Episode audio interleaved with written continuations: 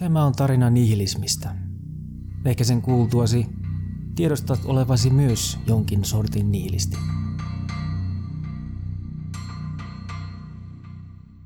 Nihilismi tarkoittaa kirjaimellisesti oppia tai periaatetta tyhjyydestä, latinaksi nihil. Ihmisen kieltäessä vallitsevien arvojen, olosuhteiden, tiedon tai koko ihmisenä olemisen merkityksen tai mahdollisuuden, hänen voidaan sanoa olevan nihilisti. Termi on ollut käytössä eri merkityksiin jo kauan. Keskiajalla sitä käytettiin muun muassa kerettiläisistä. Sen popularisoi lopulta venäläinen kirjailija Ivan Turgenev, joka romaanissaan Isät ja pojat 1862 määritteli nihilistin ihmisenä, joka ei kumarra auktoriteetteja tai hyväksy mitään periaatetta pelkän uskon varassa. Jokainen aikakausi luo oman nihilisminsä. Eksistentiaalinen nihilismi ja sen looginen lopputulema, itsemurha, olivat 1800-luvun lopun ja 1900-luvun alun kysymyksiä. 20. vuosisadan oleellisin filosofinen kysymys, ainakin filosofikirjailija Albert Camusin mukaan, koski murhaa ja sen kulminoitumaa absoluuttisessa negaatiossa. Camusin mukaan itsemurha suoritettuna protestina tolkutonta maailmaa vastaan synnytti itsessään täysin itsemurhaajan aikeista riippumatta idean maailmasta, jossa olisi vielä jotain merkityksellistä, jos asiat vain olisivat toisin. Näin ollen, Camus toteaa, itsemurha ei konsumoi negaatiota, vaan sen voi viedä loppuun vain itsen ja toisten täydellinen tuho, tai vähimmilläänkin tämän herkullisen päämäärän pitää ohjata sen elämää. Camus 1956, sivu 7. Viime vuosisadan nihilismi huipentui toisen maailmansodan loppumetreillä Führerbunkerin totaalisen tuhon politiikkaan, ja tämä absoluuttisen negaation varjo roikkui ydinpelotteen hahmossa vuosituhannen loppumetreille asti. Tulevaisuus näyttää, onko absoluuttisen negaatio myös kuluvan vuosisadan lopputulema vai kykeneekö ihmiskunta jollain ihmeellä syrjäyttämään ilmeisen kuolemanviettinsä. Uuden vuosituhannen nihilismin luonne on aikaisempia huomattavasti epäselvempi. Ihmisenä olemisen ehdot ovat muuttuneet radikaalisti viimeisen 70 vuoden aikana tieteellisen ja teknologisen kehityksen myötä, ja tämä on väistämättä vaikuttanut myös nihilismin ilmenemismuotoihin. Nihilismin nykyymmärryksen kannalta luultavasti ensisijainen lähde Wikipedia tiivistää idean vieläkin 1800-luvun hengessä seuraavasti. Nihilismi tarkoittaa vallitsevien arvojen ja käsitysten kieltämistä. Tämä määritelmä toki pätee yhä, mutta aikaamme ei kokonaisuudessaan ilmennä epätoivoisesti ratkaisuja omaan rajallisuutensa, ongelmallisuutensa ja ymmärtämättömyyteensä etsivä aktiivinen refleksiivinen nihilismi. Uuden vuosituhannen alun nihilismin ymmärtäminen vaatii ensinnä vallitsevien arvojen ja käsitysten peilaamista vallitseviin olosuhteisiin, joita aikanamme varjostaa erilaiset ihmisen itsensä aiheuttamat eksistentiaaliset uhat. Ottaen huomioon tieteelliset arviot ympäristön tulevaisuudesta ja ihmisten toiminnan luonteen yleensä vallitsevan jatkuvaa kasvua ihannoivan systeemin sisällä, niin vallitsevien arvojen ja olosuhteiden välillä on selkeä ristiriita, johon reagoidaan pääosin kyynisesti, vältellen katteettoman positiivisuuden varjolla pelon sekaisesti tai yksinkertaisesti ajattelematta. Tämän ristiriidan hyväksyminen olemisen ja toiminnan perustana, jonka harjalla siis ihmiskunta ratsastaa kohti eksistenssitason tragediaa, on passiivisessa mielessä nihilististä. Saksalainen filosofi Friedrich Nietzsche kuvasi passiivista nihilismiä 1800-luvun loppupuolella seuraavasti. Passiivinen nihilismi. Heikkouden merkki. Hengen voima on kulutettu loppuun, aikaisemmat päämäärät ja arvot ovat muuttuneet suhteettomiksi, eikä niihin enää uskota. Arvojen ja päämäärien synteesi, jolle jokainen vahva kulttuuri perustuu, hajoaa ja hajanaiset arvot sotivat toisiaan vastaan. Kaikki mikä virkistää, parantaa, rauhoittaa, turruttaa nousee etualalle uskonnollisissa, moraalisissa, poliittisissa, esteettisissä valepuvuissaan. Nietzsche 1968, sivu 18. Siinä missä moderni passiivinen nihilisti tyytyy elämään ristiriidassa turruttaen siitä syntyvät kuormitukset erilaisin valepuvuin, aktiivinen nihilisti kieltää vanhat arvopohjat ja hyppää tyhjän päälle, yrityksenään lopulta löytää päämäärilleen yhteensopiva arvopohja. Nietzschen arvio passiivisesta nihilismistä sopii lähes täydellisesti kuvastamaan modernin ihmisen kyvyttömyyttä muuttaa arvojaan ja päämääriään yhteisen tulevaisuuden varmistamiseksi ilmastonmuutoksen, liikakansoituksen ja muiden nousevien eksistentiaalisten uhkien aikakaudella.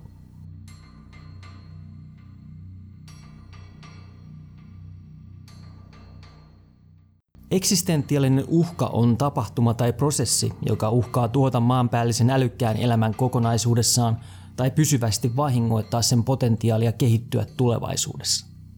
Aikojen saatossa asteroidi-impaktit ja supertulivuoren purkaukset ovat aiheuttaneet useampia massasukupuuttoja ja vaikuttaneet elämän kehitykseen tällä planeetalla. Nämä luonnolliset uhat ovat kuitenkin erittäin harvinaisia ja tapahtuvat täysin ihmisestä riippumatta. Niiden todellisuus on kohtalon kysymys, johon tämä tarina ei ota kantaa. Vuodesta 1947 lähtien ihmisen itsensä valmistamien eli antropogeenisten eksistentiaalisten uhkien vakavuutta symbolisesti kuvannut tuomiopäivän kello osoittaa nyt 2 minuuttia vaille keskiyötä. Maailman johtavien ydintutkijoiden ja ajattelijoiden ylläpitämän kellon viisari pysähtyi viimeksi näin lähelle tuhoa vuonna 1953 Neuvostoliiton ydinkokeiden ollessa kuumimmillaan. Ydinuhkaa on tietysti edelleen olemassa, se on vain kadonnut julkisesta keskustelusta. Uudemmat uhat ovat monimuotoisempia ja salakavalampia.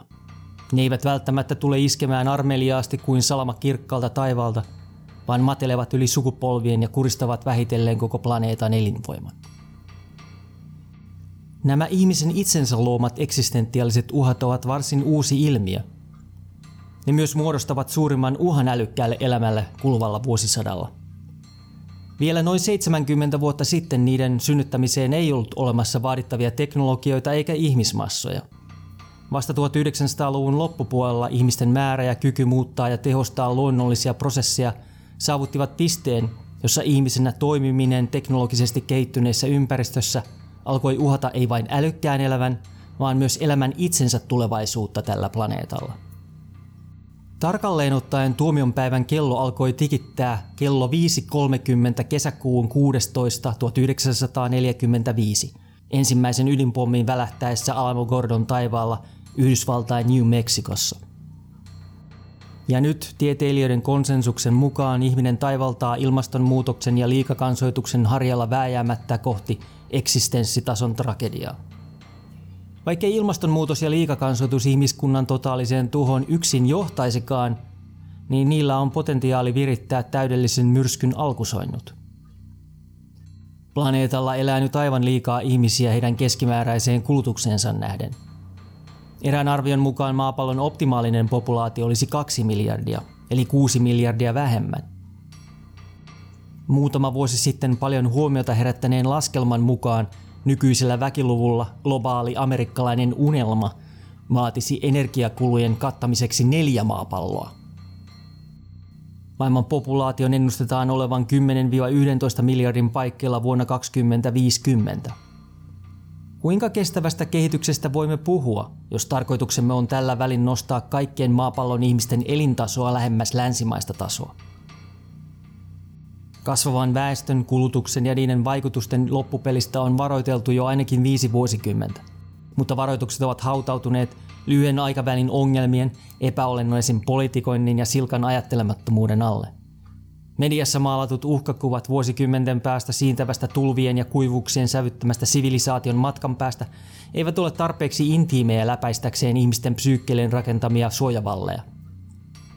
Vilkaisupäivän uutisotsikoihin todistaa karulla tavalla ihmisten intohimojen ja päämäärien epäsoinnun kestävän kehityksen tai jopa selviytymisen kannalta välttämättömien muutosten kanssa. Uutisten kommenttiosioissa ja blogeissa lukemattomat hyvän olonsa uhatuksi tuntevat kansalaiset näkevät ilmastonmuutoksen lähinnä jonkinlaisena ideologisena salaliittona ja uskovat mieluummin sattumanvaraisen itseoppineen amatöörin laskelmia luonnollisista lämpötilaheittelyistä kuin tieteellisen yhteisen vuosikymmeniä jatkunutta tutkimusta. Poliittinen keskustelu aiheesta on pirstaloitunut erilaisiksi yksilö- ja ryhmäkeskeisiksi eturistiriidoiksi, mikä tekee laajojen, koko ihmiskuntaa koskevien ongelmien ratkaisusta käytännössä mahdotonta. Toisin sanoen, jatkamme syöksyä kohti tuntematonta riippumatta karuista faktoista. Jokaisella ihmisellä on vieläkin tietysti loukkaamaton oikeus ja vapaus kuluttaa ja useimmiten lisääntyä, miten hän itse parhaaksi näkee. Jos tätä oikeutta oikeasti pysähtyy hetkeksi ajattelemaan, niin se on täysin epäsuhtainen eli nihilistinen uhkien ja niiden estämiseksi vaadittavien tekojen kanssa. Vaarojen ilmeisen vääjäämättömästä kehityksestä johtua tietoisuuden rajalla lymyävä pelko on saavuttanut monen kohdalla pisteen, jossa ihmisen vaikutusta ympäristöön ei enää uskalleta edes ajatella. Suuria yhteiskunnallisia mullistuksia seuraa aina jonkin sortin ajattelemattomuus. Kun maailma ympärillä muuttuu tolkuttomaksi, niin tilanteen ajattelu tietysti vain lisää tuskaa. Eipä siis ihme, että tolkkua nykytilanteessa koko ihmiskunnan puolesta edustaa 16-vuotias autismikirjojen häiriöstä kärsivä nuori ihminen, joka kykenee näkemään ihmiskunnan tilanteen täysin mustavalkoisena.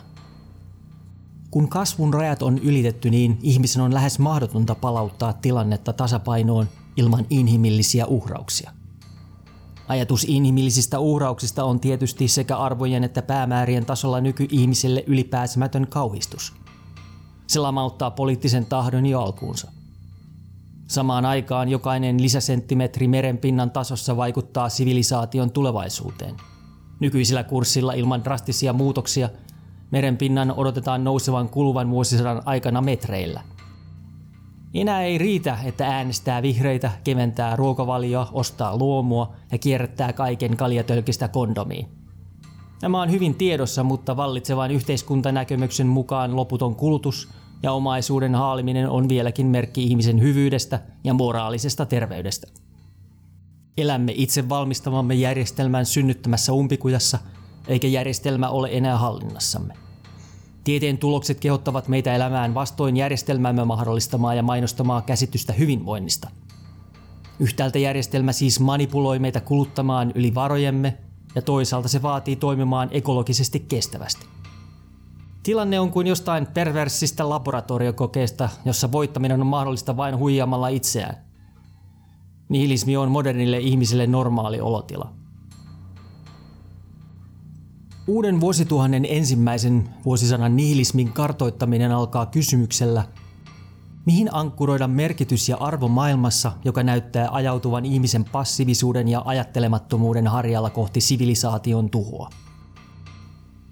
Maailmassamme vaarallisin ihmistyyppi ei suinkaan ole ekoterroristi, vaan tavallinen keskiluokkainen veronmaksaja, joka kyseenalaistamatta olemisensa ja toimintansa ehtoja hyväksyy hissukseen roolinsa vallitsevan järjestelmän korvattavissa olevana kappaleena. Muutos nykyisessä teknologisessa ja eksistentiaalisessa tilanteessa vaatii ihmisenä olemisen ja toimimisen ehtojen perinpohjaista uudelleen arvioimista.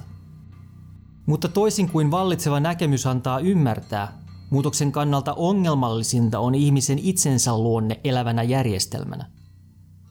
Koko historiansa ajan ihminen on ollut itsensä pahin vihollinen. Homo homini lupus. Eikä tätä orgaanisen kehityksen kehässä miljoonien vuosien aikana hioutunutta saalistajan luonnetta tylstytetä vaarattomaksi muutaman salonkikelpoisen vuosisadan rattaissa. Korkean teknologian aikakaudella 10 000 vuosien aikana kehittyneiltä vaistoilta ja mentaalisilta lokeroinneilta on yksinkertaisesti kadonnut konteksti. Tieteellisten todisteiden ja yksilöllisen kokemuksen väliset ristiriidat eristetään vieläkin automaattisesti arkisen ongelmakentän ulkopuolelle, vaikka tämä ymmärretäänkin olevan lajitasolla itsetuhoista. Totuus on se, ettei itseymmärryksemme ole kehittynyt samaan tahtiin kuin teknotaitomme, eli kykymme rakentaa maailmaa. Vastaukset kysymyksiin miksi olemme ja mikä on tarkoituksemme, eli kysymykset joiden kautta peilaamme eksistentiaalisia tilanteitamme, eivät ole kirkastuneet käytännössä lainkaan ensimmäisten filosofien ajoista. Sokratesta, Platonia ja modernia tieteilijää erottaa vain tiedon määrä ja sen analysointiin vaadittu teknologia, ei itseymmärrys. Moderni ihminen valmistaa maailmaansa ja toimii sen piirissä kuin Jumala ilman jumalallista ymmärrystä itsestään. Ajatus siitä, että ihminen kykenee ratkaisemaan itse aiheuttamansa ongelmat kehittymällä teknisesti, on tietysti ymmärrettävä. Oikeastaan se on väistämätön ajatellen lajimme luontaista kykyä ulkoistaa aivovoimansa erilaisiin teknologioihin, mutta samalla se on enenevästi riskialttiimpi. Tulevaisuuden teknologia yhdistettynä ihmisen arvaamattomaan ja ajattelemattomaan luonteeseen on erinomainen resepti yhä pelottavimmille katastrofeille.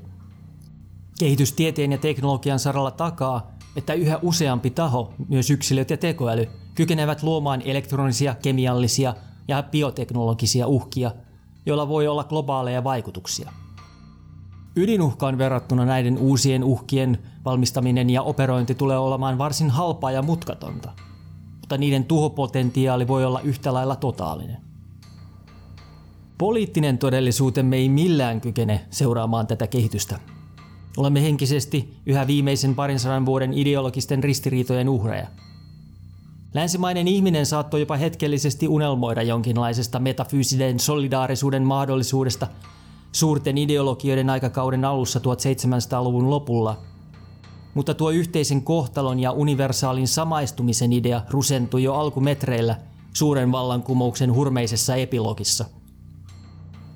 Tasa-arvon, veljeyden ja vapauden nimissä suoritettujen puhdistusten jälkihöyryissä tuli selväksi, että ihmisen tie ideologisena eläimenä punnittaisiin hänen kyvyssään saavuttaa ja ylläpitää kauhun tasapainoa lukemattomien eriävien ismien ristitulessa.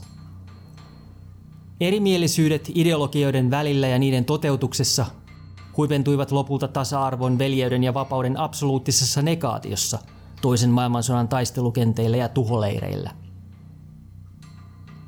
Tästä viimeisestä suuresta hävityksestä ei ole kulunut kuin noin 75 vuotta, mutta sen epäinhimillisyys on jo kauan sitten kadonnut nykyihmisen tunnemaailman ja ymmärryskyvyn tuulepuolen. Samalla tavalla ymmärryksemme lyö tyhjää ajatellessamme horisontissa siintäviä eksistentiaalisia uhkia. Olemme tietoisia ylläpitämästämme tyhjiöstä ja silti kierrämme vapaaehtoisesti ringissä kohti tuhoa. Kehän rikkominen vaatisi ensin viimeisen 2,5 vuosisadan aikana kiteytyneiden ideologisten erimielisyyksien alasajoa. Meidän pitäisi ensin opetella ajattelemaan ideologioittemme ulkopuolella sitä, mikä on kestävää ja siten hyvää älylliselle elämälle kokonaisuudessaan, ei sitä kuka on oikeassa tai kenelle kuuluu suurin hyöty ja millä perusteella. Mutta tällainen ympäripyöreä solidaarisuus ei tule ihmisille luonnostaan. Emme ole saavuttaneet maailman rauhaa hyvin yksinkertaisesta syystä. Se on epäinhimillinen asiaintila. Tilanteemme on nihilistinen jo siksi, että potentiaaliset ratkaisut näyttävät perustuvan periaatteille, jotka ovat ristiriidassa olemisemme ehtojen kanssa.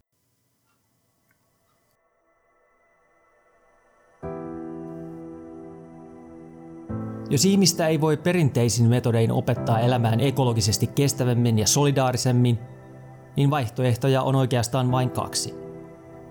Molemmat ovat aktiivisessa mielessä nihilistisiä. Niiden toteuttaminen vaatii vallitsevien arvojen ja olosuhteiden totaalista alasajoa ja uuden perustan luomista. Eksistentiaalisten uhkien potentiaalin kasvaessa ja monipuolistuessa ihmisen on joko 1. kehitettävä keinot hallita ja muokata luonnon prosesseja, tai sitten 2. tietoisesti regressoitua teknologisessa tasossaan takaisin kestävälle pohjalle. Sikäli kuin tiedämme, ihmissivilisaatiot eivät ole ikinä päättäneet rappeutua tietoisesti, ja on hyvin vaikea uskoa sen tapahtuvan nytkään. Jotkut silti uskovat senkin olevan mahdollista. Ympäristöfilosofia kirjailija Pentti Linkola on jo vuosikymmeniä yrittänyt valottaa jälkimmäistä vaihtoehtoa omalla persoonallisella tavallaan. Hänen näkemyksiään ilmastonmuutoksen ja liikakansoituksen ongelmiin voisi kutsua aktiiviseksi ekonihilismiksi. Lähtökohtaisesti Linkola kokee modernin ihmisen oppineen arvostamaan ihmiselämää itsetuhoisessa suhteessa. Jos asia katsoo puhtaan matemaattisesti, niin asia on varsin yksiselitteinen. Ihminen kaikkine oikeuksineen, tarpeineen ja vapauksineen on kasvanut liian suureksi tälle planeetalle ja sen muille elämänmuodoille. Ja ihminen on kuitenkin vain yksi eläin muiden joukossa. Ekonihilistin perspektiivistä elämme jo nyt äärimmäisen tuhon aikakautta, jolla normaali rutiini on mutatoitunut globaalilla tasolla itseään vahvistavaksi kohtalokkaaksi takaisinkytkennäksi. Ratkaisuna tähän patologiseen tilaan, kuten Linkola on ehdottanut, ihmisen tulisi menettää ne yhteiskunnan takaamat oikeudet ja vapaudet, jotka ovat edesauttaneet tilanteen syntymistä. Toisin sanoen ihminen tulisi alistaa palvelemaan ekologisesti kestävää yhteiskuntaa minimaalisella teknologialla. Mutta tämäkään ei välttämättä riittäisi. Ihmisten määrän pitäisi myös pienentyä. Linkola onkin todennut, että uhrautuisi heti, jos se samalla merkitsisi miljoonien kuolemaa. Metodi olisi sama kuin absoluuttiseen negaation syöksyvällä kouluampujalla, mutta ajattelun takaa löytyvä periaate ei voisi olla erilaisempi. Ekonihilisti kun ei johda ajatteluaan epätoivosta tai kaiken kieltämisestä. Hän ei ikinä hyväksyisi lähtökohdakseen millään ei ole väliä kaikki on sallittua periaatetta, vaan toiminnan pitäisi perustua rationaaliselle pohjalle. Hän kysyy, mikä on järkevintä elämän jatkuvuudelle. Ekonihilisti ei tahdo ihmiskunnan tuhoa, ainoastaan minimoida ihmisen interventiot luontoon, leikata luontoa tuhovan hyödyttämän osan pois ja parantaa sen haavat. Tämä ajattelu kuitenkin sisältää paradoksin. Jos ihmisellä ei ole eläimiä kummempia rajoja ja oikeuksia, niin eikö sama päde hänen velvollisuuksiinsa? Mikä velvollisuus ihmisellä on luontoa kohtaan? Hänen itse keksimäänsä velvollisuutta lukuun laskematta. Tietoisuus omasta kuolevaisuudesta herättää ihmisessä väistämättä ajatuksen kosmisesta kärsimyksen yhteydestä kaikkien elävien olentojen välillä. Mikä ei tietenkään tarkoita, että tämä yhteys olisi elämän itsensä ominaisuus. Saati millään tavoin tarpeellinen elämän jatkuvuudelle, oikeastaan päinvastoin. Ekonihilistin on paradoksaalisesti yritettävä päästä eroon ihmisestä itsestään tilanteen ymmärtäjänä ja siten koko ongelman luojana ja alistua luonnollisten prosessien satunnaisuudelle. Jos elämä itse olisi ainoa relevantti periaate, niin ihmisen totaalinen tuho olisi tietysti paras vaihtoehto elämälle. Ilman ihmistä ei olisi ongelmaa, ilman ihmisen tietoisuutta, elämän ongelmallisuutta ei olisi mitään ongelmaa. Eksistentiaalisten uhkien aikana ihminen ei voi omaksua elämän itsensä perspektiiviä hyväksymättä samalla absoluuttista negaatiota. Tässä kohdin ekonihilistin on löydettävä jokin kompromissi ja merkitys omalle olemassaololleen. Kaiken kaikkiaan Linkolan ehdotukset eivät ole inhimillisessä mielessä ymmärrettäviä. Mutta voiko eksistentiaalisten uhkien aikakausi lopulta edes olla inhimillinen? Jos tilanteen annetaan luisua äärimmäisyyksiin, niin lopulta suunniteltu kirurginen väkivalta voi olla ainoa tie pelastukseen. Passivoituminen väkivallattomuuden ja universaalin altruismin taakse taas johtaisi maksimaaliseen kärsimykseen ekokatastrofin kulminoituessa ennennäkemättömässä kaauksessa. Oli tie mikä hyvänsä, niin jo pelkkä suunnitelmallisen likvidoimisen ajatteleminen sivilisaation pelastuksena kertoo kaiken olennaisen aikakautemme ongelmallisuudesta ja sen nihilismin syvyydestä. Nykyisellä kehitysradalla voimme vain toivoa, ettei tämä ole tulevaisuutemme.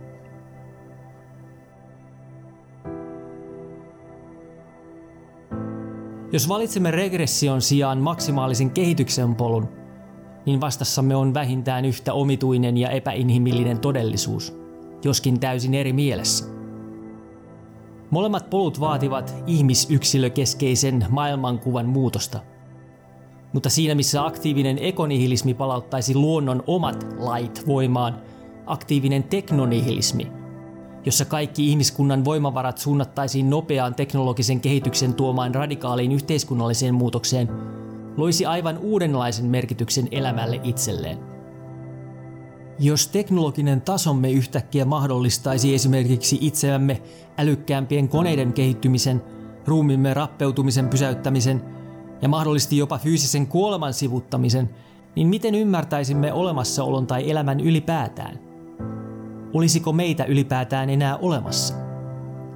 Ehkä ymmärryksemme ympäristöstä ja elämästä pirstaloituisi lajitason moninaisuudesta lajien moninaisuudeksi. Ihmisen viimeiseksi keksinnöksi jäisi näin posthumaani todellisuus, jossa kaikki orgaanisesti annettu, ihminen itse biologisena olentona mukaan luettuna, alistuisi teknologiselle periaatteelle ja sen lineaariselle kehitykselle. Olemassaolon ja toiminnan ehdot yhteisenä, jaettuna ja samaistuttavissa olevana erityisyytenä katoaisivat niiden auetessa mielivaltaiselle muokkaukselle.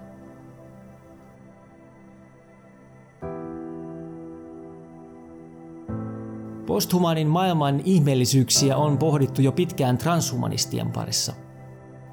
Transhumanismi on rationaalisen humanismin jatke, jonka yhteisenä tavoitteena on mahdollistaa ihmisen muokkaaminen orgaanisesti annettujen rajojen tuolle puolen tieteen ja teknologian avulla.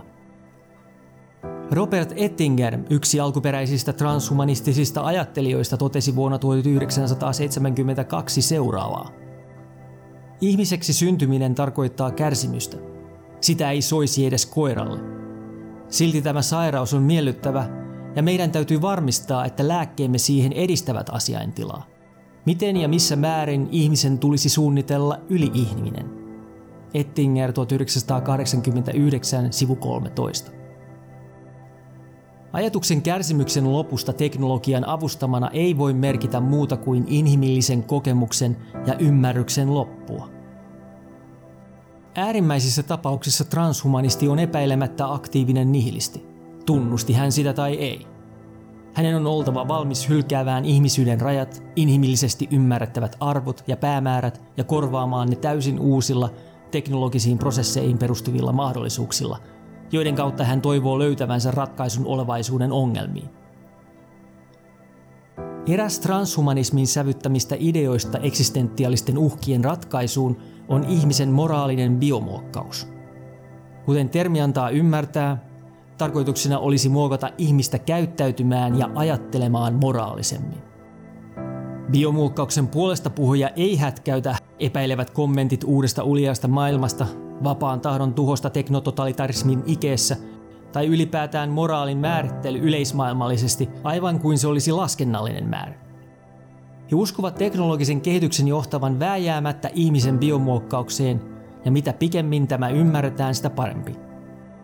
Ne käsitteet, kysymykset ja arvot, jotka hämmensivät ja ohjasivat ihmistä kymmeninä tuhansina vuosina biologisesti annettuna olentuna, ovat tulossa matkansa päähän.